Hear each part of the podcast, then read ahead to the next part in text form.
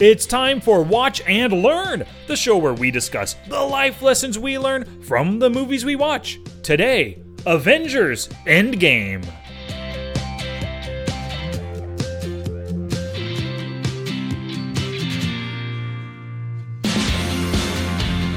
Hey, hey, movie maniacs! My name is Sky, and I'm joined once again by my brother Dusty. What is going on, Dust? Hey, I don't know if I've ever told you this, Dust, but I love you 3000. uh, what didn't we used to say to our mom, um, like "I love you, infinity" or something like that? Yeah, something I cannot remember. That was a long time ago, but yes, you're probably probably right about that. Your memory's probably better than mine. Yeah, yeah, something like that. But yeah, th- I man, I went to this movie twice now, and it came out on Friday. And we're recording this on what's today, Wednesday. Um, so I've already seen it twice. I went once by myself in 3D because my wife can't, she can't watch 3D. It really gives her a headache, which is a huge bummer. Um, but I watched it in 3D, and then I went on the five dollar Tuesday and took the entire family, uh, like around noon, and we watched it all just yesterday. So it's it's fantastic. Now, sometimes, um, and I've and as you and I have watched movies back to back, like we go and watch it and we say that's so good, let's go watch it again. Usually, it's like a not a dud. It just doesn't nearly live up to the first time, and you get kind of let down. And it happened to me every single time I go watch a movie really quick. But now this time, it absolutely did not do that. I was totally, totally engrossed in it, and it was terrific. Nice, man. I'm so glad to hear that because the past few days I've been so busy with stuff outside of movies that I haven't been able to watch it a second time. So I'm really glad to hear that you loved it just as much the second time as the first because I agree with you. Sometimes when that second watching comes three or four days later, it doesn't hit home um, uh, like like the first watching. So I'm super stoked. Um, I'm actually going to take the wife because she didn't get to see it on Friday last week. Um, we're going to go tomorrow on a little date time, a lunch I guess a lunchtime, date time thing while the kids are at school, you know?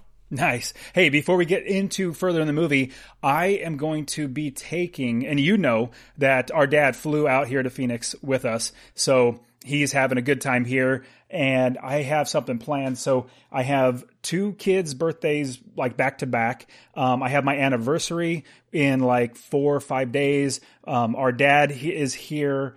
And what we're going to do is we're going to drive up to Sedona, which is basically about an hour and a half drive from Phoenix. And Sedona is beautiful. Most people have seen the red rocks and the red cliffs and all that sort of stuff. It's just amazingly beautiful up there. And we're going to go hot air balloon riding. So we are, or I'm so excited. They have no clue what's going on. Um, they just know that we're going to be going to Sedona. They know that we got to wake up at four o'clock in the morning because, you know, they, they do the sunrise and everything. It's really, really cool. Um, but yeah, so it's going to be really, really great to go in hot air balloon riding above Sedona. Really super fantastic, um, present that I'm going to get to give everybody. Man, that is awesome. I'm, I'm totally, you didn't tell me this until just now, so I'm so jealous of you. Um, you know, sometimes in Clovis, ah, you know, you and I grew up in Fresno and Clovis area. They have the Clovis Fest or might be big hat days where they have those hot air balloons up in the air. And I know that near us, I can at any time on a Saturday or Sunday rent a hot air balloon and take the family. I just haven't done it yet. So I'm pretty darn jealous of the fact that you get to take the family. Um, although I can do it at any time, you know. So I think maybe you going is going to spur me to finally uh, take the family myself. Yeah, and that very well could be um, something you could do in Fresno. Here's what I thought of. Um, so in Phoenix, Phoenix is basically a valley. There's some uh, mountains. They're not really huge, but there's some mountains around Phoenix um, in a good spread out, air, like I don't know, 30 miles away. So they're really, really far away, but you can see them. And so I thought if we went on a hair, hot air balloon ride in Phoenix, we're just going to be looking at desert. Like it's all flat and there'll be some mar- mountains in the far distance. And I thought, why don't I go to a place that is beautiful that when you go up, you're going to see more than just flat desert. And so that's why Sedona really hit home and it's going to be great. So whenever you come out here, if you don't, then that could be something that we put on the agenda for you guys to do. Nice, man. That sounds like a good plan. I love that idea. Um, Fresno's pretty beautiful. We do have mountains. We're a valley just like where you are currently, um, but there are some nice mountains around. I doubt from however far you go up, I doubt you can see the ocean from Fresno from up there unless you were like two miles up in the sky or something. But um, yeah, that sounds like a good plan. Thank you for that idea. I love it. And I'll also put um, take some pictures and we'll make sure we get those on the show notes as well so people can see what because basically it's so awesome and beautiful in sedona. And we got to wake up at four o'clock in the morning because you see the sunrise and everything. It's just going to be terrific Nice, man. I am jealous. So uh, let's go ahead and, and for myself in Fresno, eh, nothing's going on. The kids are in school. Same old, same old. Uh, you know, brand new month of May going on. So kids are in school. We're just doing our same old thing over here. But uh, anyway, let's get to Avengers Endgame. Right away, I've just got to tell you, Dust, and I think you and I probably feel exactly the same. This movie gets an A plus rating. Wholeheartedly. I mean, easily. In fact, I would put the first part Infinity War with this one um, and say it's an A plus story from the very beginning. Like the entire like as they wrote the story out plays so well together. If you watch them back to back, you wouldn't see any hiccup in anything. Obviously, the story's written all together. They recorded it all together. They didn't have to like have two years hiatus in between and get the actors to come back and all that sort of stuff. It was all shot at the same time. Everything is was absolutely phenomenal and they pulled it off so so well Without a doubt, it, they did. And I learned from a different podcast, the Empire podcast. They interviewed the Russo brothers, and it, it, was pretty interesting. The Russo brothers said they actually had the the basic script and the idea for Endgame written before Infinity War. So this i mean you know when you write scripts you're going to kind of write them independently. You're going to finish one full movie then the next. But they knew where they wanted the entire story to end. They knew they wanted and of course before i say anything else spoiler spoilers abound in this episode. So if you've listened up to up until now and you haven't seen the movie turn it off go watch the movie and then come back. Because what i'm about to say right now is probably the biggest spoiler although maybe many people might have seen it coming, but they knew for the longest time before they even wrote Infinity War that Tony Stark would die at the end, that they would do the snap and bring everybody back. All that stuff was written even before Infinity War. Did you did you know that? I well, no, I didn't specifically know that. I just assumed because in telling the story like that, you're going to have to understand the arc of how the story's telling. Not yep. every single word, every single instance, but you need to know where the story's going, um, especially when you're making something as big as this. Uh, you know, when you have the Lord of the Rings, the trilogy, the three different books, you know, he's writing that he has the whole plan going all through his head. Um, same thing with like J.R. or J.R.R. Tolkien, but then also um, C.S. Lewis with Chronicles of Narnia. Like you understand where you're going and piecing it in later is something you can do. You just need to make sure you know where you're going. But I didn't absolutely I absolutely did not know that they were going to kill off any big character like Tony Stark, but that was super awesome. See him go out like that, literally saving everybody and now he could finally rest because he's he's like us. Like we will never rest until we actually die. And so that's something that was really really cool to see. It's like okay now it's time for you to rest yeah, without a doubt. It was a really fitting end. Super sad, of course. I mean, the idea that now he has a daughter, and it's pretty obvious in their interactions from uh, midway through the movie or whenever it was when we see the daughter at the cabin. I mean, he loves her. He loves Pepper Potts, his wife. He's a family man and everything. He's left the superhero life behind. And then to lose that is such a shame. And it, it really, I, I definitely cried at the end. I didn't cry when he died, but later on at the cabin, the whole funeral thing totally. Uh, uh, tears were coming down my face. Yeah.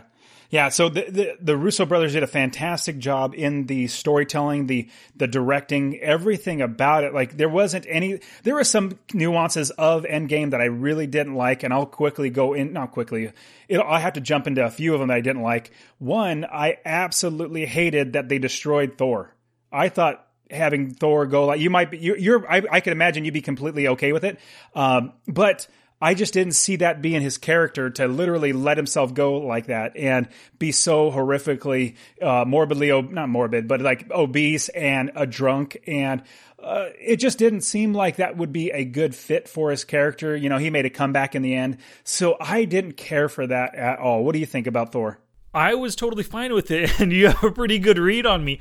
And the reason why is because he had the opportunity to save trillions of people, half of the universe. He felt the weight on his shoulders. They didn't know it at the time. They weren't relying on him, but he felt the weight on his shoulders. He's the one that went and got Stormbreaker. He knew that he could save the day. He came in at the end and lost and failed. From his perspective, he totally failed at the end. Half the universe is dead because he did not go for the head. And I would imagine that if you really I mean, if, if that really did happen to you, even if you felt like if three people died because you failed, your life could possibly be shattered. Half the universe died. I can understand how that would affect his mental state. He would go into a deep spiraling depression, try to uh, escape those ideas or those thoughts any way he could, and he took up video games with Korg and drinking as a resolution to that. So I absolutely think it was funny. Like the character um, after the fact and everything that he did. Like uh, Chris Hemsworth did a fantastic job acting, just super hilarious. I love watching him play Thor. It's just been terrific watching him play Thor, and I liked every bit of it. Um, I just didn't like that they actually made that, but as they did it, it played out funny and very well and all that sort of stuff. And I really, I, I understand exactly what you're saying. Well, I just didn't like that. I know that you that didn't direction. like it, but you understand the reasoning why. Like it does make oh, at least logical mental state sense, right?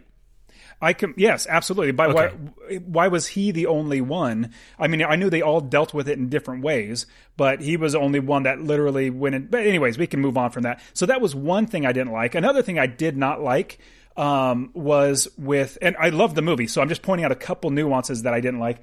Um, are you I nitpicking, like, Dust? I am, even though I'm not creative, so I could not do a better job. Mm-hmm. But one thing I would say, I did not like that he gave up Thor gave up Asgard, um, saying that what's her name prove, is proven to be a leader and everything. Well, I, we have not seen her proven to be a leader. You know, she was a drunk and everything. Now she's back. But anyways, I didn't like that he gave up Asgard to then try to rule and lead the um, uh, Guardians of the Galaxy. I did not like that. I thought it was just awkward. I understand that he wants he like he's he's a he's not a king that sits on the throne. He actually is somebody. He's a warrior. He's a fighter. He goes out and does stuff. So I did not like that. But I love that we're going to see him in Guardians of the Galaxy 3. I'm so excited to have Guardians of the Galaxy and Thor in in together. That's going to be amazing. 100%. I agree with you wholeheartedly there. But I disagree. Well, okay.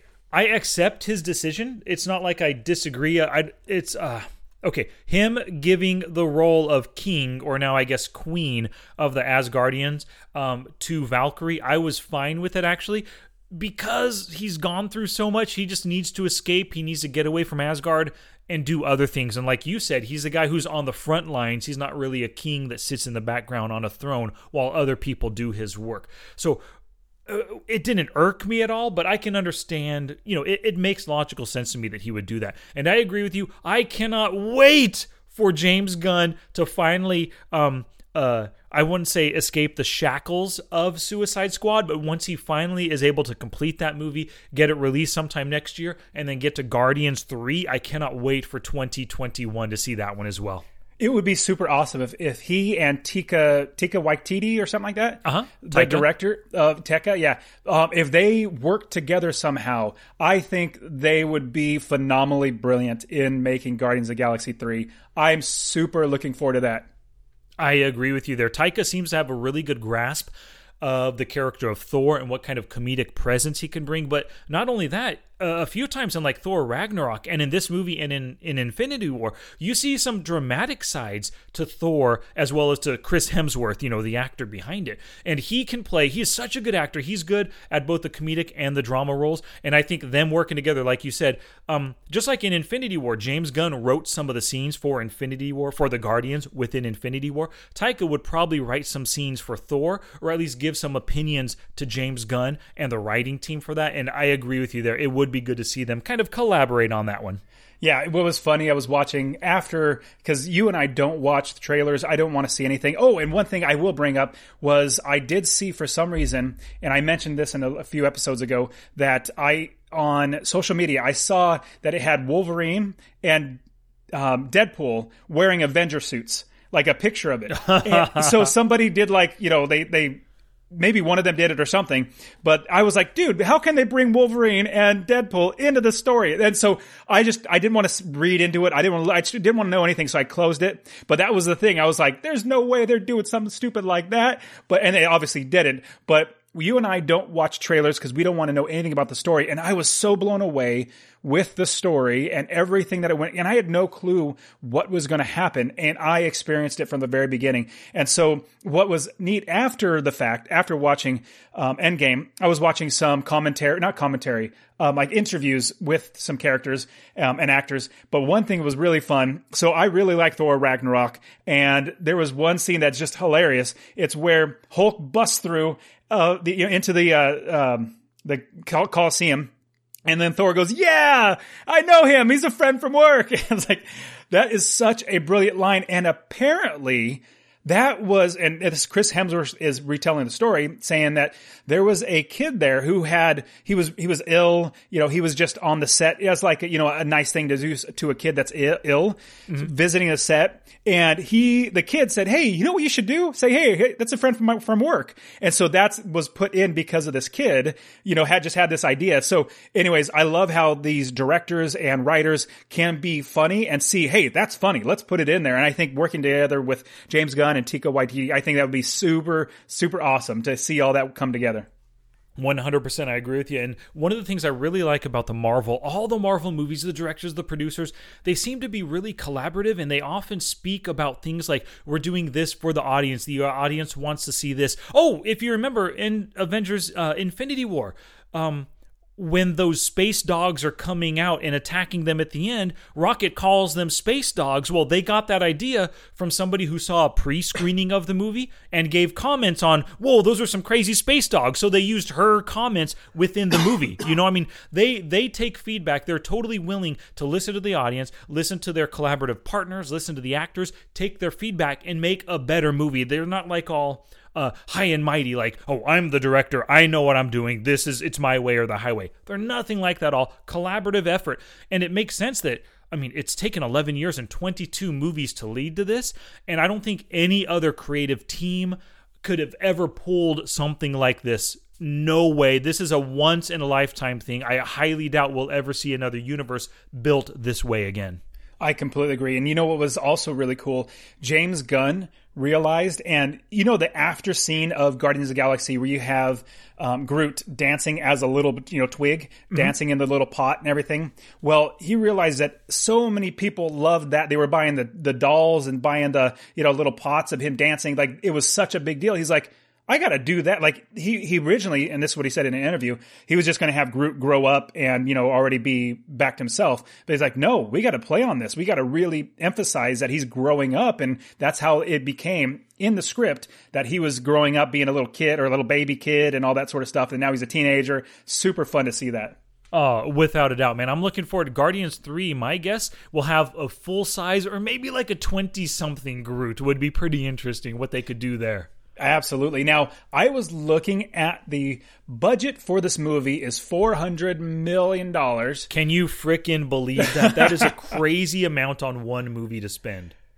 Absolutely. I, I bet in marketing they probably spent uh, maybe half that, if not maybe twice, uh, like you know the same amount. So they're probably at like maybe eight hundred thousand. Uh, sorry, eight hundred million. Eight hundred million dollars. But they've already made in the world one point three four billion dollars. That's friggin' amazing, man. That is, and they're only going to be making more. This is just the first. It hasn't even been a week yet, and so they're going to be making so much money. And it's Disney um, and Marvel Studios. Man, they're just terrific. Oh, without a doubt. And did you know that? I think it might have been ten years ago, two thousand nine, two thousand ten, right around there. Disney paid Marvel four billion to own this franchise. And if you just run the math and look at all the numbers, most of the movies make anywhere from like 800 million to 1.5 billion or whatever Avengers Infinity Wars. They've made their money back and then some over and over again. And that's just movie releases. That's not products and toys and DVDs and and uh, Amazon movie purchases or Netflix whatever that is licensing fees, you know. I mean, they uh, Disney and Marvel are killing it profit-wise and I think well, not I think, I know it's all due to the fact that they are creating incredible movies that all of us love and incredible characters that we want to go back and keep watching over and over again. Was that after Iron Man started, or was that they bought it to start Iron Man? That whole thing. You know, I'm not sure the exact timeline right there, but it's right around the Iron Man mm, movie, the first movie. Okay, yeah, I, I in seeing that when you think of four billion dollars from Disney, that's a chunk of change. That's a lot of money. But when you think about eh, they saw the long term, the big picture. Hey, this is going to make us hand over fist billions of dollars, and it absolutely has. Uh, without a doubt. You know, this movie this I, I think this is probably this has to be my number one movie of all time just because it's the culmination of 11 years and 22 different movies all leading to this. They pay off so many things from the prior movies. The characters have incredible arcs. The story of just this one movie is great but it also completes so many arcs of so many other characters and maybe not completes arcs like it, in terms of Captain America or Iron Man completes their arc from beginning to end, but it also um, uh, breeds new life into some characters because we get to see characters from this point forward, like Gamora. Well, this is a whole new journey for her. Hawkeye might be a completely different journey as well, right? All these characters, it's going to be so fun watching them from this point forward. Um, the events of Endgame are going to have dramatic effects on all of our characters. I'm looking forward to seeing that. Yeah, you're absolutely right. And you know what I was thinking about with the storytelling from beginning to end. Now there were some little more flops than than better ones. Um, I was thinking about right now getting two different stories that are amazing. One, all the Marvel Cinematic Universe uh, culminating in Endgame, and then right now, literally right now, the Game of Thrones is ending right now. This is going to be the last season. I think there's like four more episodes. Dude, you absolutely need to watch it. It is storytelling from beginning of the season to the very end. It is so phenomenal. You're going to be like, wow, this storytelling is amazing. And so I would encourage you. I if I were to pick one or the other to watch, it would probably be Marvel because there's more um, altogether. But Game of Thrones, honestly, it ranks right up there with Marvel. Uh, I'm so glad to hear that. Like like I've said on the podcast before, I've been waiting until this season ends before I actually go back and start watching from season one because I've never seen them. So maybe in like four more weeks, I guess, when the season ends, I'm gonna make sure to stay away from all kinds of spoilers, avoid any Game of Thrones YouTube kind of video, nothing on Twitter. I'm just gonna stay away from all that. I will start with season one, episode one, and you know I'll let you know as I go. I mean that's a full eight seasons, right? Is this the eighth or ninth? I think it's eighth or sixth. Oh, six. Six or, six or eight. I think it might be six, but I could be wrong. Be okay. Eight. Well, whatever it is, it'll take me that many seasons, that many episodes to go through, but I will watch them all, and I'm sure you and I will be talking about stuff, uh, uh, you know, as it goes on, uh, dude. Once, as I start watching it. After you get into the first season, you'll be hooked. You'll be like, dude, this storytelling is. So I'll binge acting. them all over the next two weeks or something. You absolutely. I, I did. I, I've actually watched it twice now. It's so good. Okay, so moving on from Game of Thrones, which is phenomenal, um, I want to talk about man. I don't know if I am going to watch the second Captain Marvel movie. I just really her character is like punching me in the face every single time I look at her. It's just like it's it's like 40 miles of dirt road. Like I don't want to drive down that. And I'm like, oh goodness. What are your thoughts about Captain Marvel? Uh, I was fine with her and I really liked the fact that she had a very small role in this movie. You and I talked before. I didn't want to see her come in and save the day. I didn't want her to be the one to defeat Thanos and undo the snap or whatever she could have possibly done. I liked how she was there, and it makes sense how uh, she came in to save Tony Stark, bring him back to Earth, and then she comes in at the very end when they need her. I like that they sent her off into the galaxy or into the universe to help a lot of other people that are dealing with the snap as well. I I was good with it. Now, when it comes to just her, Carol Danvers or Brie Larson, I'm fine with her with the character. I'm you know I will go watch a second movie. I'm not like I don't feel about her like I do about Captain Marvel. I'm sorry, I'm sorry, uh, Captain America, Iron Man, or Black Widow or nothing. But I mean, she's okay by me. But uh, I can understand how she irks you for sure. Yeah, yeah, it, it's it. Yeah, I am glad though that she was it was kind of perceived that she was just going to destroy Thanos, um, especially when she could just fly through a plane or you know their their ship. She flew it. through his gigantic seven mile long ship, whatever that thing is, and just destroyed it at the end. But but here's the thing: we forget that Thor could do that too. Yeah, Thor Thor did that in in um, Infinity War. Flew through those you know um, uh, dog carriers. Um, you know he flew through those and destroyed those as well. Um, be, moving on, I wanted to talk about time travel because that is such a tricky thing to pull off. And when we have so much scientific history with time travel, like Back to the Future, Time Bandits. I mean, this is all scientific stuff. how, how did they get? yeah, you say so. how did they get? How did they get outside of that? Yep. I really like how they explain the rules. You know, time travel, whatever you do, if you travel back in time, it's still your future. It's your current self. Whatever happened in the past has no effect on you right now, and you can't change what happens in the past. So, or in the past. So I think I oh and speaking of this, it goes back to the Ancient One. I really loved seeing the Ancient One back in the story. Before she even met Stephen Strange, she talks about Stephen Strange. She knows he's going to become the Sorcerer Supreme. I really love that. But in her explanation of what was going on, um, uh, she explained basically, you know, the time stream is this way. Once we make a change now, it's going to cut off in a whole new time stream. So it's kind of getting to the idea of what we learned from um, Spider-Man into the Spider-Verse. That when you make a change somewhere, bam, it snaps off in a whole new dimension. So it's kind of interesting this whole idea of time travel. We could be kind of living in an alternate timeline right now, or not living, but viewing an alternate timeline right now.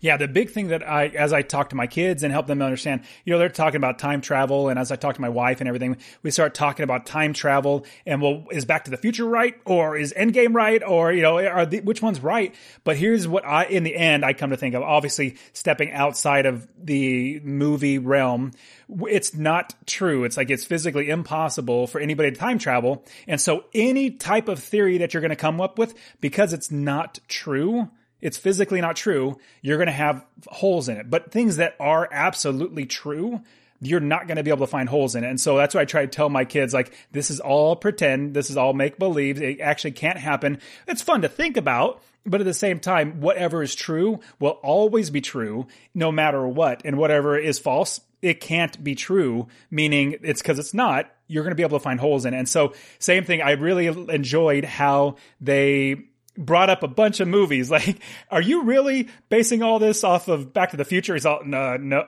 yes, yes, I am. mm-hmm. like, and they brought up other movies, and they, they that was a good way to help, I guess, downplay this the um the time travel aspect and the way Hulk quickly sum, surmised it. Like your future, your past you know what was is now your future and your future is now your past all that sort of stuff Re- they did a good job and try to help you get past all the you know what about this or what about that I agree with you there. And we can choose to go back not go back, but I mean, view this movie and nitpick every single little thing. That doesn't make sense. That wouldn't actually happen. If he went back in time, who did he marry? Or who was Peggy Carter's husband? I mean, blah, blah, blah. You can go back and nitpick it, or you could just kind of watch it and accept that they were able to right the wrongs of the past, the bad things that Thanos did. They brought everybody back. You know, uh, uh, originally last week you asked me what I thought would happen. I did not see them like moving into the future Oh, no, I'm sorry, I shouldn't say moving into the future. I did not ever think that they would go back, try to collect the stones, and then bring everybody back. I thought the whole movie was going to be time travel back to the beginning of the movie and just stop him from getting the stones. It's it so took me by surprise what they actually did. Yeah, exactly. And two parts to that is one, bringing everybody back five years later, just, hey, let's bring them all back as it is right now. Don't do anything else. Just bring everybody back. Like, don't go back in time or all that sort of stuff, which was super cool. But the other thing was bringing five year prior Thanos and all his people to the future. And like, wow, that was super cool. You know, them busting through the, uh, the time, uh, uh, time place inside the um, Avengers studio or not studio, but like their their layer, um, busting through there, and all that was just super fun to see. It was a very interesting way, and what I like about it is the okay everything that happened in infinity war still happened right loki died gamora died but now because they went back in time and the prior versions of them. Now we have Loki alive. He escaped custody using the Tesseract. We have Gamora alive. Sure, it's the Gamora from Guardians of the Galaxy Part 1 before she even met Peter Quill, but that is so interesting. We have Peter Quill and the rest of the Guardians with their feelings about Gamora, but she doesn't know squat about them. She was surprised when when Nebula told her that's the guy you're in love with. You know, she's like, "What? That guy?" I mean, it's just it's such an interesting way that that we can now move beyond Endgame and have but still feel the effects of Endgame. Like it's interesting like we're going to continue with the whole Marvel universe, see a whole new new characters, new stories and stuff, but the effects of this movie are going to linger throughout all of them and I really love that. Like they built to such an awesome conclusion here. And it's not just a conclusion, but it's a new starting off point for a lot of stories. Definitely, definitely. I think it's going to be fun to see these next what 10 years or however long like i know they've already got planned a bunch of movies or at least they're hoping for for some movies and it's going to be really really great to see. I thought because i really like chris hemsworth. I thought he was going to be done but obviously being with guardians of galaxy that's going to be really really fun. Um, hawkeye's probably going to have his own show. Um, ant-man probably needs a third one. Um, let's see what else we had? Oh stephen strange doctor strange is going to have more. They're probably going to do another uh, black panther which black panther was it made a crap load of money. So that was really good um, hulk is probably getting towards the tail end i know black widow they're talking about doing a black widow one. Oh, one thing i want to talk to you about was Captain America passing on his shield to Falcon. That was oh, I love super that. cool. Yeah. Mm-hmm.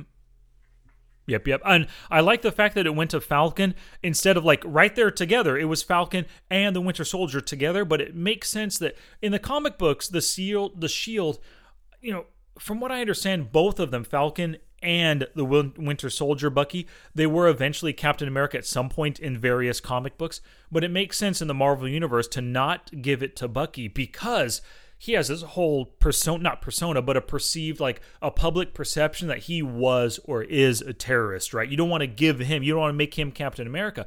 But sam the whole time the falcon he was a he's he's a us army veteran or air force whatever it was. He's a military veteran. I mean this guy lives and breathes america. It makes sense that he is now captain america. The big difference though is he has no powers whatsoever Mm-hmm. So that's going to be a an interesting thing of how they're going to play that into. You know, he literally does not have any powers. And oh, another one uh, when we watch Ant Man and the Wasp, the Ghost character. She is her only power. It, well, she was trained to you know do kung fu and all that sort of stuff and military stuff. But her only power is to phase in and out of reality. She can. She doesn't have extra strong strength. She doesn't have you know ability to to, to be fast or whatever. And so when she was doing those things like being extra strong and kicking people that fly through the door and all that sort of stuff like that's impossible. And so i hope they're going to be able to get past that and build that in there because um, falcon he only has his ability to use his tools. So i don't know how they're going to do it but it seems like that's going to be something that they're they should address Oh, without a doubt they will. But my guess is he's going to be just like Captain America was the leader of the Avengers. Um, this new Falcon Captain America will be the leader, so he'll be the one guiding them, giving them direction and stuff. But he won't be necessarily uh, physically in the fight against whatever big bad guy. He'll be the one guiding them. Uh, uh, through whatever battles they go through. So I, I, agree with you. It'll be interesting to see where they take this character. But one thing that I want to talk about definitely is before we get too far and get into lessons learned is what did you think about that Hawkeye beginning scene of the movie? Super tear, not tear jerking because I didn't actually shed a tear, but uh, super emotional, and it was just like, oh man, I can see exactly myself doing that exact same thing, and just feeling like you want to just just destroy anything that that could have taken your kids and your your wife, and yeah, it was super emotional. Uh, it was. As soon as they started the movie, you see Hawkeye with his daughter shooting the arrows. You know that I or I knew that the snap was going to happen. He was going to lose them, but it didn't lessen the impact of that moment. And I think because Jeremy Renner is such a good actor, the Russos directed that scene so well. You see the camera on him. He looks over. His daughter isn't where she was. He's looking for her. Looks back to where his wife and kids or sons were. They weren't there. It was just such a well directed scene, and you felt that emotional impact. And I think that was really necessary. and they nailed that scene so well because it makes sense where Hawkeye goes afterwards. He becomes instead of being, you know, just a good guy on the Avengers working for America. Now he's an assassin. Maybe assassin's not the right right word. Just a vigilante going out like dead like Dare, uh, like Deadpool did, going out and killing bad guys around the world. And it, it makes sense how losing your entire family could send you on that path. And yeah, I love that. And it was really good opening scene like that. You, you obviously he's right back into it, and this is what brings him back in. And what I thought was when Thanos was going to do the snap back in in the um, uh, what was the first one called um, Infinity War.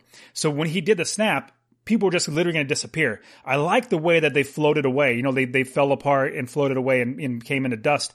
And so you can see that as opposed to being like a snap and then literally everybody's gone. So having that nuance of people floating or, you know, fading away and falling apart, that was really, really cool. So that's the first part. The second part is the music in this was really great. One of my favorite songs is the song right after that scene, Dear Mr. Fantasy by Traffic. It's such a fun song. It comes on really nice and melodic and really easygoing, but then it really starts getting heavy and the um, electric guitar and the me me me me. It was just really, really good. And then it just sets the tone for the movie. They did a really, really good job with all the music in this movie. Oh yeah, they did, man. Everything brings up the emotions like you want it to, makes you excited when it's time to be excited, makes you sad when it's time to be sad. I agree with you there on the music. Uh, and I really liked how we see Jeremy Renner. He lost every, or Hawkeye. He lost everything. It makes sense that he wanted to go out and be a vigilante. And then that really worked well with him and Natasha Romanoff, Black Widow, going to Vormir to get the stone. They didn't. I don't think they knew what would be at risk or what would be at stake in order to get that soul stone. But it really made sense for the story to have those two together. Jeremy renner i keep saying jeremy renner hawkeye had nothing left to lose. His family was dead um, Black Widow, we know from prior movies and stuff that she has, she said in one of the movies, she has a lot of red on her ledger. Like she did a lot of bad things when she was trained by the Russians to be an assassin and stuff. And so she needs to make up for those wrongs that she did in the past. So it's pretty cool how in that Vormir scene, how we see Black Widow and Hawkeye both willing to, um, uh, kill themselves or sacrifice themselves, but they also did, I think, out of love out of each other because we know from the past movies, Avengers and then Civil War and stuff, that they were actually big time friends. Uh, they love each other as friends, and it, it really made that scene so sad and so loving at the same time. Um, seeing Black Widow ultimately sacrificing herself while Hawkeye, Hawkeye was willing to do the same thing. Yeah, that was a my well my daughter, she's 10, almost 11. Actually, it should be turning 11 in like five days. She was watching that scene and she really want, she literally wanted to run out of the, the, the, um, not the living room, the, um, theater. Movie theater. She wanted it because she didn't want to watch it. It was so bad. So she goes, I'm going to go to the bathroom. So she ran to the bathroom. and it was still going on by the time we got back. So she's just you know hid out by the door, and I was like, I I don't blame you. I mean, that's just horrible because she knew watching from Infinity War, the exact same thing is going to happen. One of them is going to have to give up, give up their life. It was interesting. Like I never saw that coming. Like I told you originally, I thought they were going to go to travel back in time and stop him from getting the rings, which would in turn save Gamora. I never saw them trying to collect them again, so it never occurred to me until we were at the moment when the two of them walked up and saw the red skull. Then I realized, oh crap, someone's going to have to die. Because it's the same scene. Yeah, it's the same scene, and I it just didn't occur to me until I saw the three of them together. Together, Red Skull, um, Black Widow, and Hawkeye, that somebody would die, and that was it. It bummed me out. Absolutely, and that was a rough scene, and you, they did really well together, like acting wise. Great yes. job, uh-huh. and drew you in heavily into that scene. Really, really good. Yeah, it was, man. And it bummed me out. Just like the first time I saw Gamora die, I knew somebody was going to die. And even like at the beginning of the movie with Hawkeye losing his family, I knew it was going to happen, but they pull it off in such a way. The script is perfect, the acting is perfect, the directing is perfect. I am still just as torn up inside when Black Widow dies, even though two minutes before I saw it coming. Easily. They yeah. did a, and I love the way they were battling over it because that's what you know people that really care about themselves or care, sorry care about each other.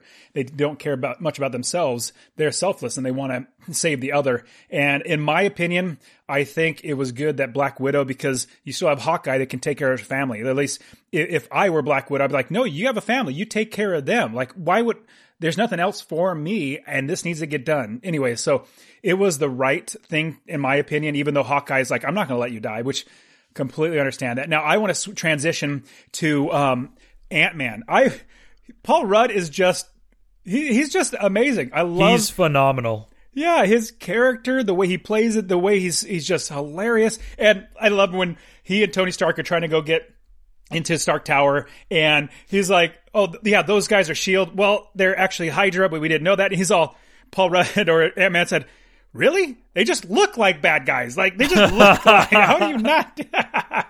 yeah, so funny, man.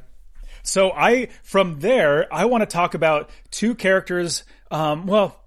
Uh, they they are seen and you do see him. The, um, Groot not so much like he wasn't that big of a personality in this episode, but Rocket I love so Bradley Cooper is the voice of Rocket and he did a phenomenal job. You can't tell it's him the way he's doing his voice or at least I can't tell it's him and he is just as much a character that is like deserving of so much uh, praise and acclaim for the acting and everything about it. Um, especially just Rocket's just a fun guy to watch. Um, I think that we don't see Bradley Cooper at all ever. And so it's just kind of a bummer we kind of go by the wayside. But Rocket is probably one of my more favorite characters. I'm right there with you. Love the character. Love every scene that he's in, without a doubt. I thought like the things that he says, um, and slapping Thor in the face, things like that. I mean, he's just like straightforward, straight to the point. Um, doesn't care about people's feelings. Uh, yeah, the way they write his character and continually write his character being in character every single time, like, oh, what you got to get another haircut? Like, what are you so busy in doing? You know, things like that. Oh yeah, he's he's great. I really love Rocket and Tony Stark called him like Build a Bear, Ratchet, which I think was like a video game or a cartoon or something like Ratchet. Um, a bunch of different names. I just and called Thor Big Lebowski. Oh, hey, wasn't watch that out, Lebowski. great? Perfect, perfect, perfect. Yeah, loved it.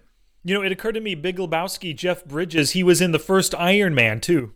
He was, and yep. you know what's also funny is in Infinity War, Tony Stark told um, Peter um, uh, Spider Man, Peter Parker, he told him, "Hey, no more pop culture references out of you." But yep. Tony Stark does it all the time. Yeah, he does. How funny is that? Uh, oh, you know, one thing that you mentioned. So speaking back to Infinity War two. Uh, when we did that episode, or sometime later, you told me that. Did you realize that Captain America only had four lines? And I said, Oh, no, I didn't, you know, thinking back to it. And it's pretty interesting how this movie gives a lot of screen time to characters that in the first movie did not have a lot of uh, a lot of screen time, right? You get a ton more Black Widow and Captain America in this movie. In the prior movie, you had a plenty of um, uh, Scarlet Witch, Falcon, uh, Iron Man as well. This movie a lot less of those kinds of characters, you know. And it's like, why is he not saying anything? But this one, he definitely said a lot more. I, I think Captain America is one of my more favorite characters. It's hard to pick one that I like the most. Um, I mean, I, I, you know, I'll just go ahead and ask you, which one out of all the Infinity War and Endgame, all the characters, obviously, it culminates of everybody. What's your, who is your uh, favorite character? And who's your second favorite character? Man, that's a tough question. I, uh, uh I, I, I, I don't know, man. Thor's got to be up there. Iron Man and Captain, those have to be my top three. But I can't say, you know, which is my fa- favorite and which is my second. Do you actually have favorite and second favorite?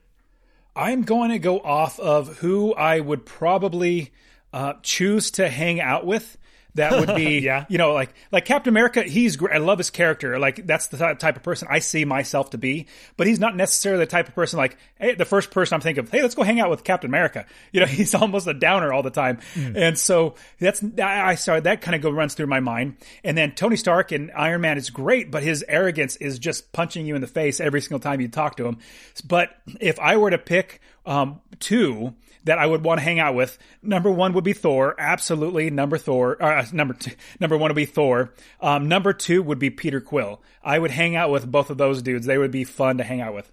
Nice. I like that. Now that you give me those parameters, like, you know, the person to hang out with, not just your favorite character, I really do agree with the whole, uh, with the Thor idea. He would be cool to have a beer with for sure. Um, he would drink you under the table in a, Oh, yeah. you know, in a heartbeat, but he would be cool. Um, I think for me, thinking about all the characters, probably Scott Ant Man would be. Oh it. Yeah, I forgot. Yeah, He he's more of the everyman like me, and I can I think I can relate more with Scott than with any of these other ones. I yeah, I could see that. And when you thought when you mentioned that Thor would drink you the table, it got me thinking of you have Hulk trying to snap uh, Thor out of it for like yeah, a good five minutes, talking to him, talking to him, talking to him, and reaching his heartstrings and saying, "Hey, you did this for me," and all that stuff. And all it took was Rocket say, "Hey, we got beer in the in the ship." That's all it took. Yep, I love that. You're right. You're right. That's great. Um, but you know, I've got it. I I just now gave it a little bit more thought. Um, I am married, of course, but it. it it would be really tempting if you told me, Sky, you can hang out with two people from the MCU. It would be hard for me to say no to Black Widow and Gamora. Ah, because they are so good looking. They're smart. yeah. I mean, they're smart. They have good conversations. It would be hard to say no to hang out with those two. Between well in in just their personalities i i hang out with people that my personalities kind of mesh with or i would want to hang out with. Gamora her personality is so like just uh, it's like a fingernail like a cat scratching a chalkboard. It's it's that bad. Now um, I, that would make it hard for me but when it came to um, black widow i think her wit is is fun like she's really witty and quick and so that would be a little but you know obviously with her past she has a lot of uh uh hang-ups and issues but yeah, Yeah, but your wife would never let you hang out with Black Widow. no, no, no, absolutely not. absolutely not. Uh, yeah, so I, I really, man, all the characters. The only one that I really don't like, literally, is Captain Marvel. Like, it's just the way that she plays her as being this. I don't know. It, it, the personality is just rough for me. I guess I like being around positive people that Yeah. not just positive, but like that, that like Paul Rudd or uh, sorry Ant Man. Uh, uh, you know, just is is enjoyable to be around. That's the only type of people I want to be around. People that help me feel better and be more energetic and happy. Yeah, I got you there. Uh, before we get to lessons and stuff, some some last things. I really like how they went back in time, and Thor got to see his mom and say "I love you," and she knew that he, it was him from the future, but she didn't want to know anything. I'm totally from the future. present.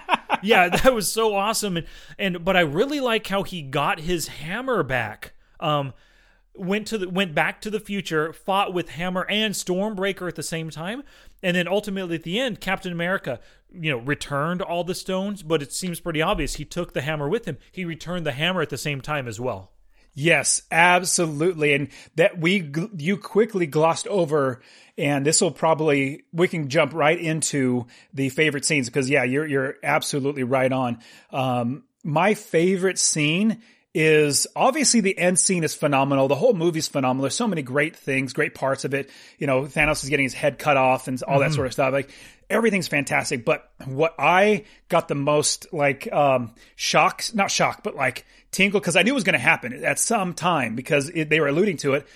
I got the most like awesome, was just like when Thor said, "I knew it." When Captain America Yes. picked up the hammer, that was Yes. my absolute favorite. What about you? Oh, I agree with you. I was so um I didn't see it coming like you just now said you saw it coming. I didn't I didn't see them. That's kind of an awesome callback to that prior Avengers uh, Age of Ultron movie where he gave it, you know, he tried to pick it up, had the the hammer gave a little tweak, but it didn't go up all the way. It was just such an awesome callback, and that's one of the things I like about this movie. They visited a lot of prior movies and a lot of prior times in the MCU, and it gave it a new flavor, right? So you can probably go back and watch Thor Part 2 The Dark World and kind of see it in a new light you know? It, you, you realize oh wow Thor got to come back and say goodbye to his mother. It wasn't just such a I I I, I don't know I just really liked how they went back and did everything. And I agree with you uh, Captain America picking up the hammer number one scene of the movie Yeah, by far.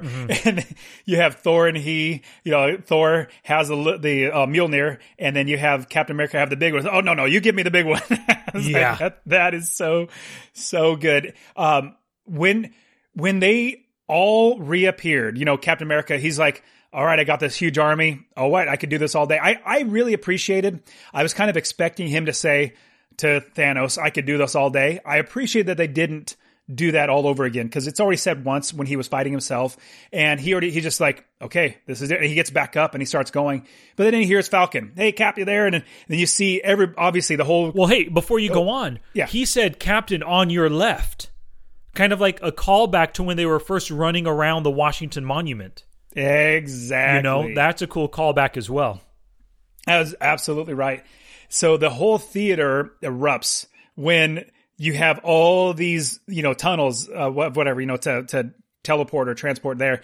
All these tunnels open up. You have everybody storming through into the final battle. You have Thanos' army and you have the army of the good, you know, all the good people, um, Avengers. And I really love how people stay in character, not people, uh, the characters stay in character. Like, how Tony Stark, he is brilliant with his mind, thinking, intelligent, but he's not a tactician. He's not a strategist. He's not a military person. And like in uh, Avengers number one, the first Avengers, um, he Tony Stark said at the very end, where they're all on the bridge and all the bad guys are coming down, all the you know whatever they are, jumping through the the building to building and destroying everything. Tony says to Cap, "Call it Cap." You know, basically tell us what to do. Like you're that guy. And same thing in here. Captain is organized. Like basically everybody shows up and they're waiting for Captain, and Captain says, "Avengers, assemble and then boom then they all go i thought that was really good how captain is the strategy guy he's the he's the military guy that knows how to do this and they let him continue playing i thought that was great I agree with you there. And it's pretty cool how in prior movies he almost said, not almost said, but uh, they could have said Avengers Assemble at any time, and they saved it all the way up until now. The final movie, he finally says Avengers Assemble, and it is the most besides Captain America just picking up Mjolnir, it is the most incredible battle scene that we've seen in the entire MCU up until this point. They did a phenomenal job. Obviously, it's all CG, mm-hmm. um, CGI. I thought, he, but they did a, a, great job. Now, come to think of CGI, thinking about that, did you watch it in 3D yet? No, I didn't. And I was going to ask you, you mentioned at the beginning of the episode that you saw in 3D. Is it worth seeing in 3D? See, now here's the thing about 3D it all becomes the same. Like you don't really notice it as much, or at least my brain doesn't register. Some people may yeah. it just be fantastic the whole time, but when you first see it, it's like, oh, that's cool. But towards the end, my brain just didn't really register that it was 3D. A couple times, like when they really make it prominent, like somebody's really, really close, somebody's really far away, and they're like making the perspective shift and all that sort of stuff. Yeah, you can notice it. But in all, they didn't have anything fly out of the screen at you. And it just didn't, you didn't, like, that's the only time that 3D makes it feel really good when they make something come out of the screen, like a, a weapon or yeah. something. But they didn't have any of that. So you just don't feel it. Gotcha. So your recommendation is don't spend the money, just go see it regular uh, 2D. In my opinion, it didn't do much more for me. What yeah. I would say, or what I'm going to try out, is our theater has um, it's AMC. They have a Dolby Digital theater where it's like your seats vibrate and you have you know special sounds around you and like wait, your, your seats, seats vibrate. Yes, they have all that stuff, and so I'm going to try it in there because I think that would be super fun to watch. Wait, like back in the day, we would play Nintendo and they'd have vibration controllers like that. They purposely vibrate.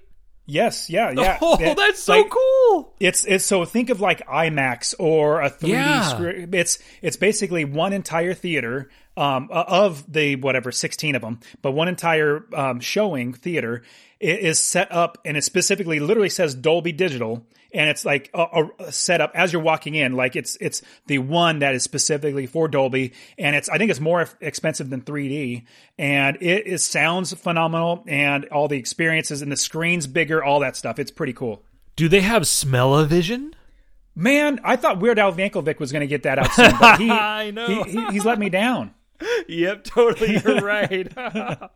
what, what UHF? That I think that was yep. a UHF. Yep, yeah, UHF smell-o-vision but that is pretty cool. You know um, something about me we've talked about on the podcast before i still have to take my earplugs with me to the movies because seriously most movies are just too freaking loud and they do hurt my ears. So maybe for me dolby isn't the the preferred way to see the movie. I think i just regular 2d with normal sound for someone like me with hearing issues. Yeah, yeah, and you know, with the seat rumbling, it's actually pretty fun to have the seat rumbling. Oh, I bet. I, I, I think I watched like Wreck It Ralph or something, and it wasn't built like that movie was not made for it. Like it didn't rumble as much as much.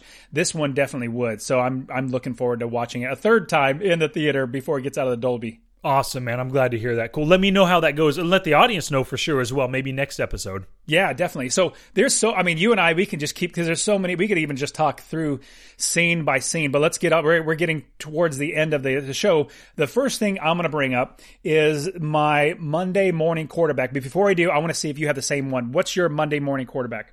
Mine is that uh, I'm glad they did not do it, but realistically, if this was really going on, you would have called Carol Danvers back to Earth because now you have a plan. We are all going back to the past. We need your powers in one of these. So you pick one of the stones and send her with whoever you went to the most important stone, or maybe the stone where her incredible strength would come into play. Well, they they answered that, or they they they showed you why that didn't happen, right? You know that, right? What do you mean? At the very beginning, when you have Black Widow eating Uh-huh. her peanut butter jelly sandwich, and you see that her talking to you know everybody else on the screen, like the the projector monitor Mm-hmm. thing. Um, Carol says, "I'm going to be out of communication for like the next few months because like I'm going to be so far out, so you're not going to be able to hold on me." And and Black Widow says, "Well, you know, if there's anything, you come back to me. Like if you if you come across anything, bring it back to me." So she's been out of communication the whole time. Oh, I see. I didn't realize the out of communication part. I just assumed she was off doing I I just didn't did not remember the communication aspect of it. So, Yeah. maybe that kind of nullifies my Monday morning quarterback, but I mean still they could have and maybe they did. Maybe they went through and tried to communicate with her in every way they knew and they couldn't reach her.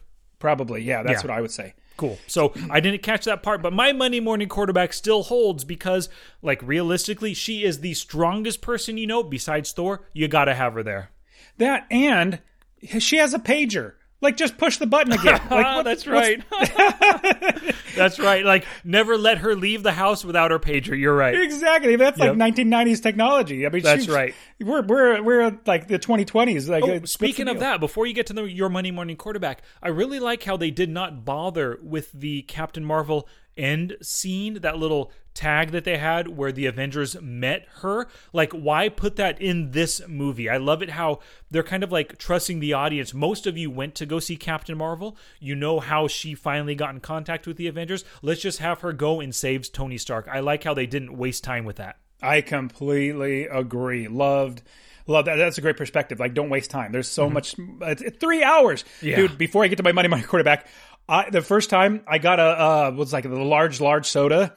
Stupid idea, especially when I don't want to leave. Like, I literally want to watch every minute of it. And so it was literally at the time, like I had to from the minute, middle of the movie to the very end. I had to go to the bathroom so bad. I was holding it for so long that as soon as they started the um, funeral scene, that's when I got up to use the bathroom. And I was in the bathroom. I um, this would be kind of a little too much information, but I, I was in there for like three minutes, four five minutes, or so, like a, a long time. And I just, I was like, I should not be drinking this right now, but it's Yeah. so good. I kept drinking more, and it's three hours. Oh, It's a long movie, six hours total if you put them both back to back. That is so funny that you. Yeah, it's just so funny that you did that, man. I was like, well, it's going to end soon, you know, but they haven't had the final battle yet, so it's going to end soon. But you know, I just kept pushing it off, kept pushing it off. Yeah. Oh, So- man. so what's your Monday morning? Yeah, my Monday morning quarterback is definitely with um, uh, Nebula. Nebula, obviously, the first time they get the stone and and um, Rhodey goes back, and she doesn't because she forgets to push the button, and then she runs or not forgets, but she can't. Then, but she runs all the way to pick up the phone to call um, uh, Black Widow and Hawkeye to let him know Thanos knows, and so why in the world did she wait and not push it when the when it's literally being beamed up? Like it's the ship is being beamed up into Thanos' ship.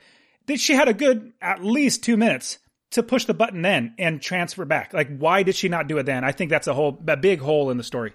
Yeah, I, I like that point right there. That that is a good point. I mean, maybe she just didn't realize she was so consumed with what was happening at the moment. She didn't think to communicate back. I mean, sometimes when you you're in the in the moment, you got to deal with what's going on right now, and you forget to tell you know, if you forget to communicate. So I, I, I really do like that Monday morning quarterback, and you're right about that, though. That was a mistake on her part. But speaking of Nebula, didn't she have just an incredible arc throughout all of these movies? She starts off as a bad guy. She ends up becoming kind of a good guy, getting on the Guardian's right side. She sees things for the way they are she finally goes back. Or not, I'm sorry, not finally goes back. She has this turn of opinion. Now she wants to destroy Thanos, and then she comes across her old self that is in love, not in love, but loves her father Thanos, and she has to kill her own self. That was just freaking amazing. It's an amazing arc for that character. Yeah, and the way they play that together, and having Thanos figure out what's going on because she's you know a cyborg and she has all these electronic pieces and computers. Yeah, she's connected neurally through the whole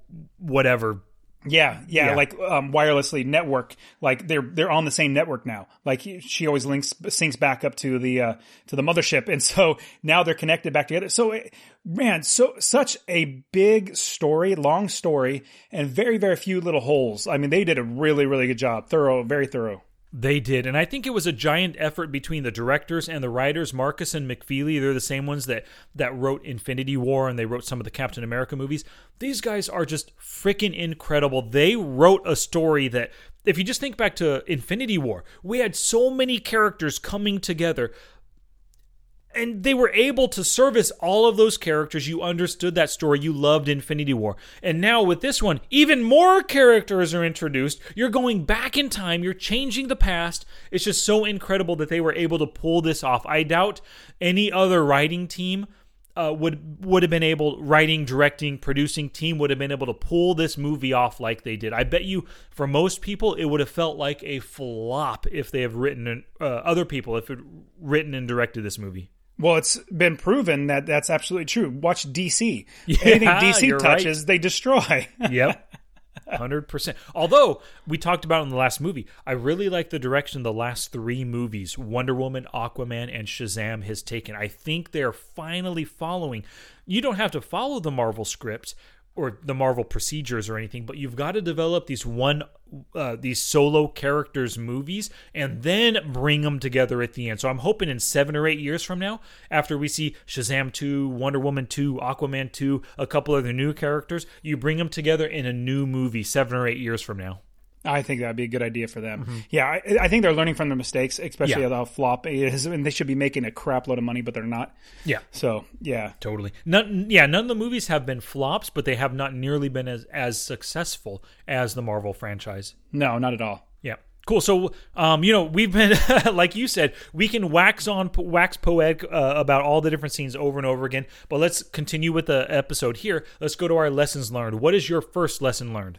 My first lesson learned is to watch the movie again because I don't have any lessons. Like I just I was so ingrained in everything, and plus I I just couldn't. I, the storyline was so good, everything about it. I just didn't want to take my eyes off it, even after watching it twice. Like I, as I'm thinking about it, I don't really have any lessons that I'm walking away with other than like, hey, time travel. You know, let's let's rethink of of uh, Back to the Future and all that sort of stuff. But yeah, as far as lessons, I was just so. And plus, this episode that we're doing right now is long enough. I don't have anything to add. But do you have any lessons?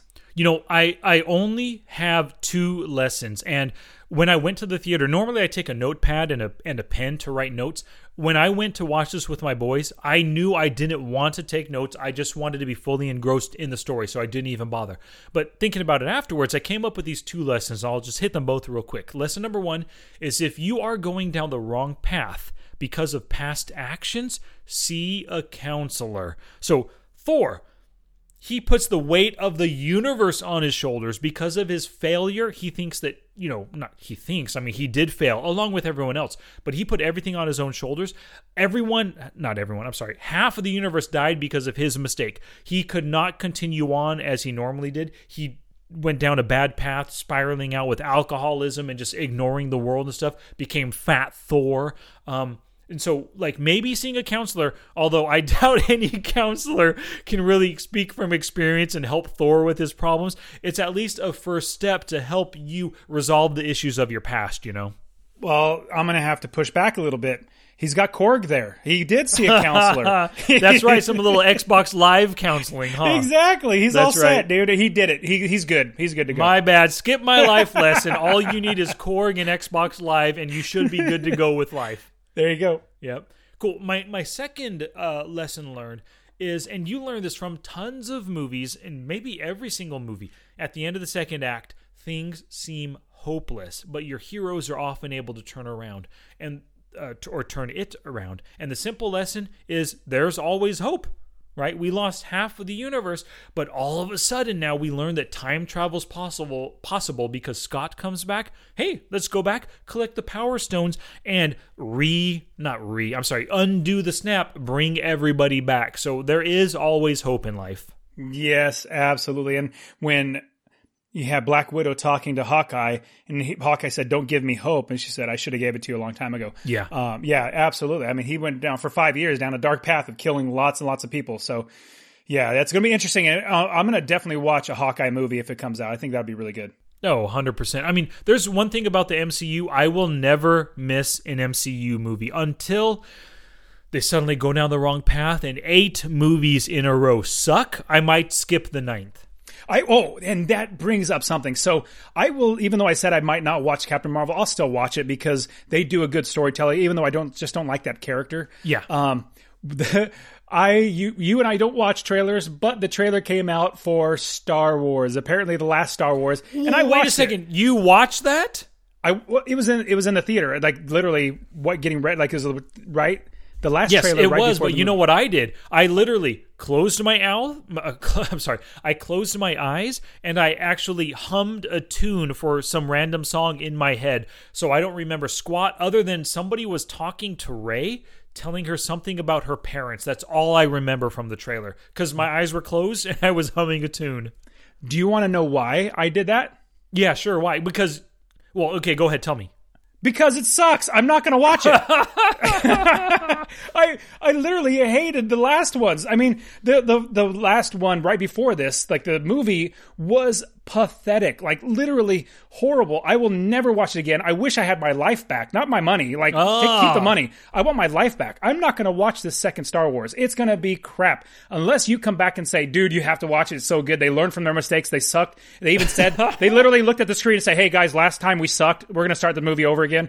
If, unless they do something like that, I'm not going to watch it. So that's why I watched the trailer. I got you. Well, I will go see it because J.J. Abrams has taken back control of the movie. He's going to be directing it. I don't know if he wrote it, but he's going to be directing it. So, because of that, I am going to watch it, and I will let you know definitely if it's worth watching, you know, whether or not it is. Um, but I understand if you're not going to see a movie, if you know you don't want to, yeah, totally, watch the trailer so that you can know what you're missing out on, you know? exactly. I agree. I love that idea of yours right there. Cool. cool, cool. So those were my two lessons, and that was it. That was just thinking about it afterwards because, like you said, I wanted to be fully engrossed. But I did come up with a movie prop. Now, I didn't go back and listen to Avengers Infinity War, so I might have had the same movie prop in that movie. I just can't remember. But for this movie, Stormbreaker looked so freaking awesome. I would love to have Stormbreaker up on my wall. Yeah, because you have both Thor and Groot like in the same you know breath because you have part of Groot's arm and Oh, as well right. as yeah yeah that's that's a good one. I like Yeah. that a lot. Uh huh. What is your prop? It has to be uh it, yeah it has to be the glove that eventually all these stones crawl into with Tony Stark when he snaps his fingers. So It the Iron Man be. gauntlet. the Iron Man gauntlet, absolutely. That is a good choice. Actually, not not the big one that uh, you know Hulk puts his hand in. It's the one at the very very end, like it's the thinner you know one. It's it's Tony Tony's hand in it. That one. Gotcha. And I really like the idea that, you know, uh, Thanos had picked up that Iron Man gauntlet and he was about to snap his fingers, but then Iron Man came in and maybe because of his connection with the armor, with the nanotech, with the with the technology wi- inside of it, he was able to take the stones from that gauntlet, which is pretty a, a really smart thing, right? Like the gauntlet was still on Thanos' hand, but he was able to take the stones from it before he made the second snap. That's a great point, and that's something we don't realize. That you know, it's fun seeing in Infinity War him having the nanotech and being his whole suit is now nanotech. And they even show how like it takes from his leg and goes into his arm when he's running out like it's like part of nanos being broken all that sort of stuff. Like it, it, re- it morphs and it changes which is awesome. You really really cool. And that plays directly into this where because of the nanotech if it wasn't for the nanotech it wouldn't have worked out this way. But because of the nanotech i think when you have dr strange hold up his finger say there's only one way that gave Tony a clue. I have to do this. Like this is the and that's when he knew I got to take those stones out of there and use the stones against him. This is the only way. And so he ran over there, grabbed, and as he's grabbing it, the nanotech literally, you know, shifts from the hand, the glo- the gauntlet into Tony. So yeah, great, great, great. Uh, without a doubt. And you know what's interesting is if you think back to Infinity War, um, midway through, after just after they killed the Maw, after he got sucked out into space, um, uh, Doctor Strange said, "If it comes to sacrificing you or the kid for the gauntlet or for the stone, I will not hesitate to do it." Doctor Strange always knew the gravity of the situation. If he saw this one outcome, he knew that Tony Stark would die at the end. And of course, he's not going to tell Tony Stark that because that could actually who knows? It could convince Tony Stark, oh man, maybe there's another way where I actually live at the end. So at the end of this movie, Endgame, um, you know, like you said, he holds up his finger one, telling him this is the one opportunity that we have. He didn't tell him, Tony, you're about to die, but go do what you're going to do. He just told him this is the one, and that gave, like you said, it gave Tony Stark the um, the imperative, the moral imperative, the the the drive to get it done, to do the right thing, because they're on the path towards the one correct ending. That is a great, great point that Tony would probably think, well, I'm smart on this. I can figure out another way to do it. And no, from the very beginning, he just said there's only one way. And you can't, uh, in this, it's just, it was great. That's a good, good point. I didn't really even think about that. Love that point that there's only one way. And Tony being smart and arrogant, he'll probably, I could figure it out another way. No, this yeah. is the only one. Yeah. Yeah, if you tell Tony, really you're right about that. If you tell Tony there's only one way, you're going to die at the end, you're right. Tony's going to, no, hold on a second. I have a daughter now. There's a better way. Exactly. And that would screw everything up. But, uh, you know, at the very end, that last scene, that funeral scene, it was so touching, so heartbreaking. I guess I was swept up by the emotions. I did not realize that the kid from Iron Man 3 was at that funeral. Did you recognize him? I was I was like, who is that kid? No, who is the kid from Iron Man 3? I don't get it. Well, in Iron Man 3, he went to some podunk town, USA, met up with a kid who helped him. At the very end of the movie, he oh, sets up him. the kid in his garage. Yeah, that's him. And oh, but I didn't even see the kid. I was looking around at all the other faces. You know, at that final scene, they're cutting like the cameras going through all the different groups of people. You see Captain, you see Pepper Potts, you see Happy Hogan. You you see all the faces. I didn't even see the kid. It was only in like watching some YouTube videos. It you know.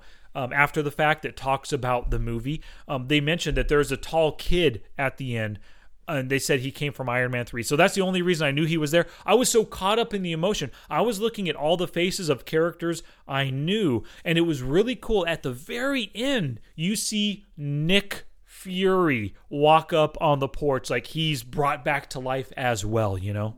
Yes, definitely very cool. And when I saw that kid, I was like, I have no, I like, I was racking my brain. Who went? Because he was a little kid in Iron Man three, and I haven't yeah. seen Iron Man three in a long time. So yeah, cool. I'm glad. I was going to ask what you thought about that, so I had no idea, but good idea.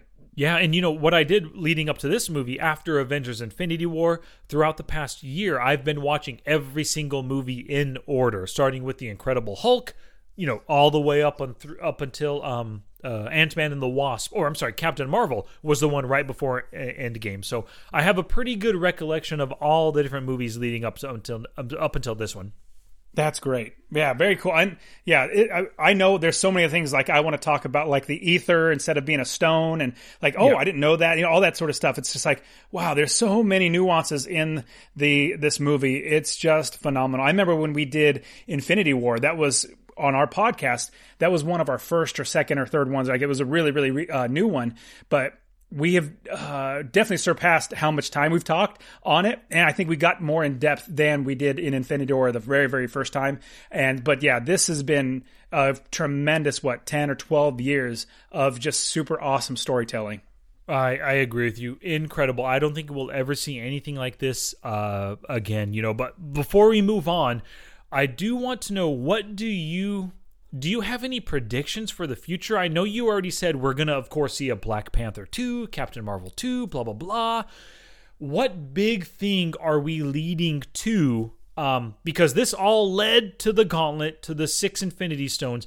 Now that we're done with the storyline, where are we going from here? Do you have any ideas?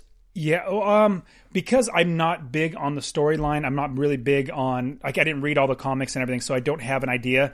But what I would do is work my my way backwards and figure out okay, where do they want to go, and that's the end result. And who is the end bad guy or bad guys or whatever? Like, is it a group of people? Is it one person? Whatever it might be, and that is the ultimate thing that they're going to have to all battle together, and that's the very end. And then you work your way back. It could be like Galactus. I think he's a guy or another. Oh my gosh! I'm like so that. glad you said Galactus. That would be incredible if in the next ten years or seven years or whatever we led to another big battle against Galactus. That would be super. I have no idea who or what or anything about Galactus, but um, I, I, know he's he's pretty amazing. So it's going to be really really neat to see that. But that's my prediction: is they're going you know go with wh- whoever's like a big big bad guy and work your way backwards from there. And it seems like Galactus is probably one of them. I gotcha. Yeah, my idea is we're going to see the Secret Wars where because we have so many different characters and from what i've heard they're going to introduce some kind of brand new characters and stuff. Secret wars is a thing where some intergalactic super extremely powerful being um, takes all of the um, characters and pits them against each other in some crazy weird battle way. And i think we'll lead to that where we're facing like the beyonder or a group of beyonders who are incredibly powerful and our group is going to have to find a way to uh to beat them i guess. Oh i hope not. Just like just like with civil war i just didn't like that. You know obviously it happens and I, oh, you understand I the storyline. it just is not it was not enjoyable to watch yeah, I agree with you. Civil War, it did have that a little bit like some of your favorite characters, Captain America and Iron Man, suddenly battling each other. You don't want to see that. So I agree with you. I just think that is is where they're going because they've introduced the idea of a multiverse with Spider-Man into this into the Spider-Verse. And as well as now with time jumping now we kind of have the idea that there are possible other dimensions out there. And that's where the Secret Wars comes into play. You're bringing in Iron Man from this reality fighting Iron Man from this reality that kind of a thing. So but I agree with you. I don't necessarily want to see that. I just think that's possibly where they're going. So what's the next Marvel movie coming out? Is there a Spider-Man coming out yeah, uh, well, yes, in July, Spider Man um, Far From Home is coming out. But what's interesting is at the end of this movie, you see Spider Man going back to school. He meets up with his friends again. I can't think of his friend's name right now, but we see them in the hallways of the school, right? So is Spider Man into the Spider, not into the Spider, Spider Man Far From Home? Is that going to be in the future? After the snap, or is it pre snap stuff? I just don't know. That's a good point. Yeah, I don't know. And then beyond that, who knows what's coming out? I mean, like you said, of course, a Black Panther 2, they have to make that. Captain Marvel 2, have to do. Guardians 3, have to do. So you've got to figure out whatever they're building to is going to involve Black Panther, Captain Marvel, and Guardians, which Captain Marvel and Guardians are kind of space, intergalactic, universe, galaxy related type stuff. So I think it's going to be something on the scale of involving beings from plenty of different planets coming together for the next set of movies. That's interesting. You mentioned Guardians of the Galaxy and that being a new, new, not new direction. They have to have number three. I do remember you had James Gunn. I was like, right after part two came out, he said that part three is going to be more heavily focused on Gamora as opposed to the Guardians which is interesting because now the Guardians are trying to find Gamora, so you're going to see a lot more of what happens to Gamora now. So that's kind of neat how that's playing together. That is so cool. I've never heard you heard that in an interview somewhere. Yeah, that is so awesome because it makes sense. At the end of this movie, you see Peter Quill looking at a picture or something of Gamora, and it's obvious that Gamora does not remember Peter Quill. She doesn't know Drax. She doesn't know Groot. So it's going to be cool seeing them kind of maybe finding her and then trying to bring her into the Guardians of the Galaxy. And she's probably going to be reticent. Like, I don't know you guys. I know my sister Nebula, but I don't know any of the rest of you. And it's going to be really cool seeing that a brand new interaction between a new Gamora and the Guardians that we all know and love. And when Gamora says, Really? This guy? And Yeah. Nebula says, It's either him or a tree. That's good. That is so funny. Your options are limited there. yeah. Oh man, I'm so looking forward to Guardians 3. That might be the most definitely. I look forward to that way more than any new Star Wars kind of movie or a new Black Panther. Oh, we didn't mention there has to be a new Doctor Strange movie. Um and I really liked how at the end all of the people who were snapped but fighting that final battle, they all came back through maybe portals that he and Wong were making. You know, they were all uh, sorcerer kind of portals that they were all coming in from different places to fight Thanos and his group at the end. But it wasn't just he and Wong. He also had other sorcerers that were there that were. Well, yeah, but I'm just saying sorcerer, you know, portals. Oh, yeah, yeah, yeah. yeah. Yeah, cool. And um, you know what's interesting is, I guess uh, from all intents and purposes, it looks like um, Thor did still lose half of. No, actually, no. Yeah, he still lost half of his Asgardians, as well as um, Idris Elba's character is dead as well now, right? Because they undid the snap. I shouldn't say undid the snap. They re-snapped everybody back into existence, but that's not going to bring the Asgardians back. So he still lost half of his people. Yeah, definitely. That's for sure. That's freaking sad. So maybe that's another reason why he just still couldn't go on, could not be king of the Asgardians because Well, he just couldn't what? deal with that. You know what? Take that back. Um, yeah, he obviously lost half of them, which is is very true. But you can see, weren't there some Asgardians that came in through the portals too to fight? I would have to rewatch it. I was just so caught up in the emotions. Like I was looking like the screen was so full of heroes and good guys and bad guys. I'd have to rewatch it again. There's one part where the camera's pulled back in the sky, and it looks like armored Asgardians coming through. Then maybe it was, but it could have been Asgardians from Nova Scotia or wherever they were on Earth. I just Yeah. don't know. Oh, yeah. Sorry, I'm not saying that. You know, because he destroyed in the ship all those Asgardians, which you can absolutely see that. I'm just saying that we know there are a good amount of still Asgardians out there. Oh yeah, gotcha, gotcha. So I mean, that could be another reason why earlier you said you didn't like how he gave the reins to uh, Valkyrie, but it makes sense Uh, through his mistakes. He wasn't able to fight Fan- fight Thanos off the first time. He still lost half of his people uh, through that earlier mistake that he made, or that earlier failure in Infinity War. Yeah, and so instead of actually giving it to her, saying, you know, Your Highness, I would say, you hold the fort until I get back. Like, this is what I do. Oh, okay, that makes sense too. If it was, if he would have said that, I'd be like, right on. I think that's good. He needs to be be a warrior like he is. Now doing this, where he's literally abdicating his entire throne, I was like, oh, that's just not right. Well, it's been five years, right? Maybe she has actually been in the five years. He's been drinking beer, playing Xbox with Korg, and just ignoring the Asgardians. And maybe for five years now, she has demonstrated that she's been leading the Asgardians. And at the end battle, maybe she brought them all to fight Thanos and his brood, right? So maybe she has demonstrated, even though we don't see it in the movie, maybe she's de- demonstrated a really good ability at leading the Asgardians. Well, I'm not saying anything about her leading or anything like that, but giving up the throne. The throne is something that's that's really it's like a pinnacle, or it's it's like you can't just give it away to somebody else, or at least you you should like it's it's in their bloodline and all that sort of stuff. Ah, and so I see to- what you're saying. that's where I was like completely leading. That's fine, totally, totally understandable. But literally to give up the the throne, give up the crown when that's in his blood. That's anyways. That's that's where I'm because he's he's basically they call him a god. You know, he's the god of thunder, the Lord of Thunder, Lord of Sparkle Fingers. That's right. Um, and but she is not. She's just a Valkyrie, and so it, yeah. But I just kind of think they should have done that a little differently. Okay, I got you. I, I I I see what you're saying right there. Cool beans, cool beans. Um, so let's see here. I think we've covered everything we normally cover. Holy cow, this has been a long episode right here. And Um, if somebody has gotten to the end of this episode, good for you. Gold Yeah. star for you. yeah, Man, thank you so awesome. much for listening to us rattle on. You know. Yeah, and it's been fun for us. And so I want to hear what you guys believe and think and all that sort of stuff. So um, go check out our podcast show notes page. Sky will give that in just a few minutes. But uh, go there, talk to us. We want to hear all your comments on this stuff because I know you guys love it as well. Um, and so anywhere in the comments, just leave it in the comments. We'll get back to you. Cool beans. Thank you very much for mentioning that, Dust. So next week, this was a kind of a, a, simultaneous, a dual choice for Endgame, and you know we couldn't do it. I mean, it's not even a choice. We have to do this one for this week. But next week, Dust, I want to give you the opportunity to choose next week's movie. So what are we going to learn from next week?